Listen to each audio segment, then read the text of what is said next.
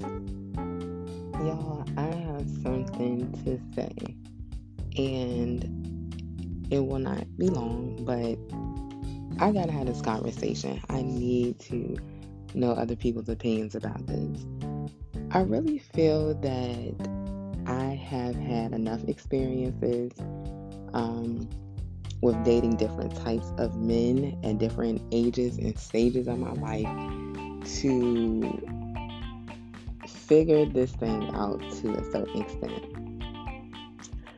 I think that I can tell if a dude is a F boy within like the first few conversations.